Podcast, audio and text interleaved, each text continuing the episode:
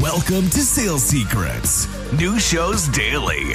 Subscribe now. Let's move on to talking about Brandon because I'm super excited that you're here. I've heard um, some other podcasts and I've you know heard your story, and of course, I love entrepreneur stories. I love the come from nothing stories. I love the, you know, kind of scrappy, get out there and do it um, young entrepreneur story because I was raised very similarly. We're both from the Midwest um, in the US. And right, you're you're from the Cleveland area, I'm from the Chicago area. And I had a dad. I heard I heard your story about your dad and his first sales job and how that transformed your life. And gosh, I wish somebody would have taught me get a sales job when I was way younger. Now, I was in sales way younger, but didn't realize it because my dad made me work in flea markets when I was 10, which is where I think I got my selling chops. But your story, I love your story, Brandon. Yeah, it's an interesting part. You know, and, and for the audience that doesn't know, my dad and mom, they worked four jobs, no college degree. Dad ended up getting lucky and getting a tech sales job before really technology was like brand new and he ended up selling for the next decade for the first tech company that uh, went publicly traded called Computer Associates out of New York. I never saw my dad Monday, Sunday through Thursday, Sunday through Friday afternoon. I never saw my dad. He was gone in New York every week, like clockwork for 10 years.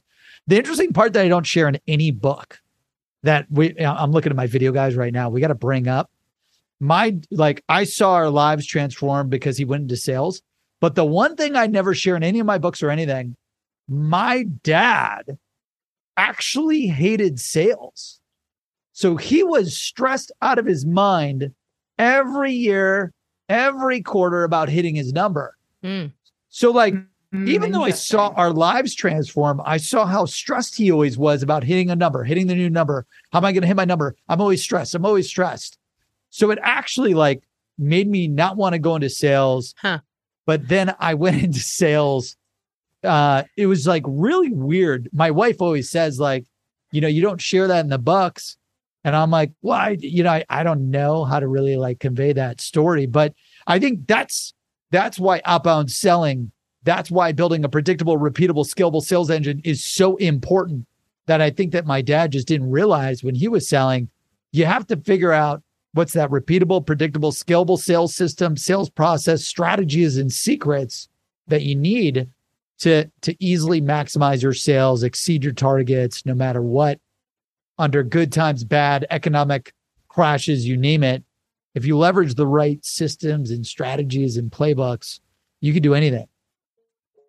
Yeah, 100% and i i wonder what if one of the reasons that you haven't shared that story in your book correct me if i'm wrong is because consistently if you go out into the world tomorrow and you do a questionnaire and say what do you think about salespeople? Let's face it you're going to have more negative things said to you than positive things, right? Um, and I don't know about you guys, but I feel my constant mission is spreading the positive word about what sales means. So, mm. you know, your dad was clearly very successful, but by telling people that he hated sales, maybe maybe that's why you haven't put it in the book because it's just another excuse for people to say, well, mm. is it really that good? yeah, really like and, and, the what do you I, think? I completely agree. I completely agree. And and um, there's so many stories like just because I've I've done a few different companies that have uh, absolutely bombed and lost everything I owned and, and barely a few successes to where throughout that journey and then through selling, like I actually got into sales from working at a call center at 15 years old. It was like the it was the first job that I could get. The job before that, I was selling ice cream. If you enjoy sales secrets and you'd like to help out the show, go to the Apple Podcast app, the purple icon, and give us five stars. And if you haven't yet, please, please go give that a shot. Now back to the show. Hated it. Then I became a janitor of a of our elementary school, and like you want to really like reflect on your life and think like there's got to be a better way to live life. Become a janitor and scrape the gum and all the nasty shit with a razor blade off of like a thousand student desks. That's when I'm like, I, I searched all the yellow pages, found a call center where you can make unlimited commission, $15. It was actually $7 an hour at unlimited commission where you could earn up to like 15 bucks an hour. and uh, the rest was history. That's when I really learned, like, oh my gosh, you could talk to anyone you've never talked to before and generate an income, generate money out of nowhere. It's crazy. I'm super I'm super curious because people are um so call reluctant, right? They they hate picking up the phone and making calls. And here you were, fearless, like I think I'm going to get a job or I'm going to call people. Like what what motivated that for you to like not have fear over that? Is it just because scraping the gum was just enough? The the dairy the the ice cream job and the janitor jobs were terrible. Uh, because when you work at the ice cream place, all you do is eat the ice cream and the hot dogs.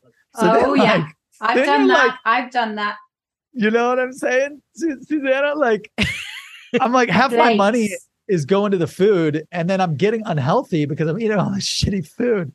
Uh, so it was like a double negative. And the janitor thing, the reason why I took the janitor job because for my age at the time, it was the highest paid hourly rate. Okay, it was like nine or ten dollars an hour. Wow. Everyone else was paying like six or seven bucks an hour. Uh, and the janitor job, yeah, was terrible to where the unlimited income and commission thing, like in the yellow pages or the newspaper, I saw it in the newspaper, the plain dealer out of Cleveland, Ohio. If anyone has heard of the plain dealer. Yeah. And uh, that's when I was like, I, I called them and I had to go into this call center. And, and like this was back when you could, people were smoking all the time. So like you go into this call center and half the call center is just filled with cigarette smoke. Oh my god. And and like this is where you had like these old school computers that were a black screen with green text, and people had like the pickup phones, and they had the, the phones where like it would sit on your shoulder. Yes. So you could like the phone rest. Like, yeah, the phone ring. Um, so that but it was the best thing that ever happened to me because like I never cold called or pitched someone like door to door before. And you know, unfortunately, it was like one of those like call people and, and it was asking them for donations.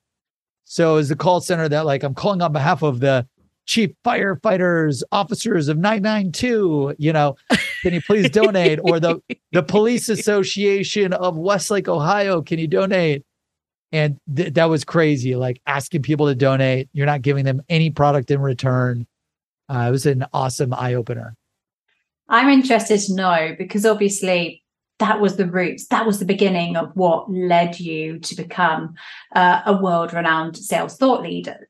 What, and I ask people this on a daily basis who get into sales because I'm a recruiter. What was your main motivator? Was it money? Was it success? What was your main motivator at that point? You know, the, the biggest motivator was being in grade school and my mom throwing my my sister Ashley and I into her freaking 1880 broken down Nissan Sentra, you know, with the bumper falling off and driving door to door Thursday, Friday, Saturday to every garage sale in the neighborhood. And then when we're driving to the garage sales, like getting our clothes and from the garage sale and then our food of like eating out of canned foods from Marc's my mom would shop at Marc's because they didn't take a credit card. It was the cheapest grocery store. You had to pay cash. I remember like, Marc's. I've been there. Yeah. So so it was getting made fun of in grade school for having that oversized garage sale clothes and the canned foods and never being able to buy the food in the lunch line. Like there's a lot of shit that a lot of people who've grown up not great have had to experience. So throughout that experience, I'm just like, dude, there's got to be a better way to live. Like I never want to live like this. Yeah. I never want to go through this again. So that was the foundation of like, I don't know what it is, but I'm not going to live like this. Yeah. And we are hiring here at seamless.ai. That is right. We have over 850 positions open right now, hundreds of SDRs, hundreds of AEs, 50 engineers across every department in the company. We're hiring nearly 850 positions this year. So if you want to work for seamless.ai, help the world connect opportunity, apply at seamless.ai forward slash careers, seamless.ai forward slash careers, seamless.ai forward slash careers. Thanks for joining Sales Secrets. New shows daily. Subscribe now.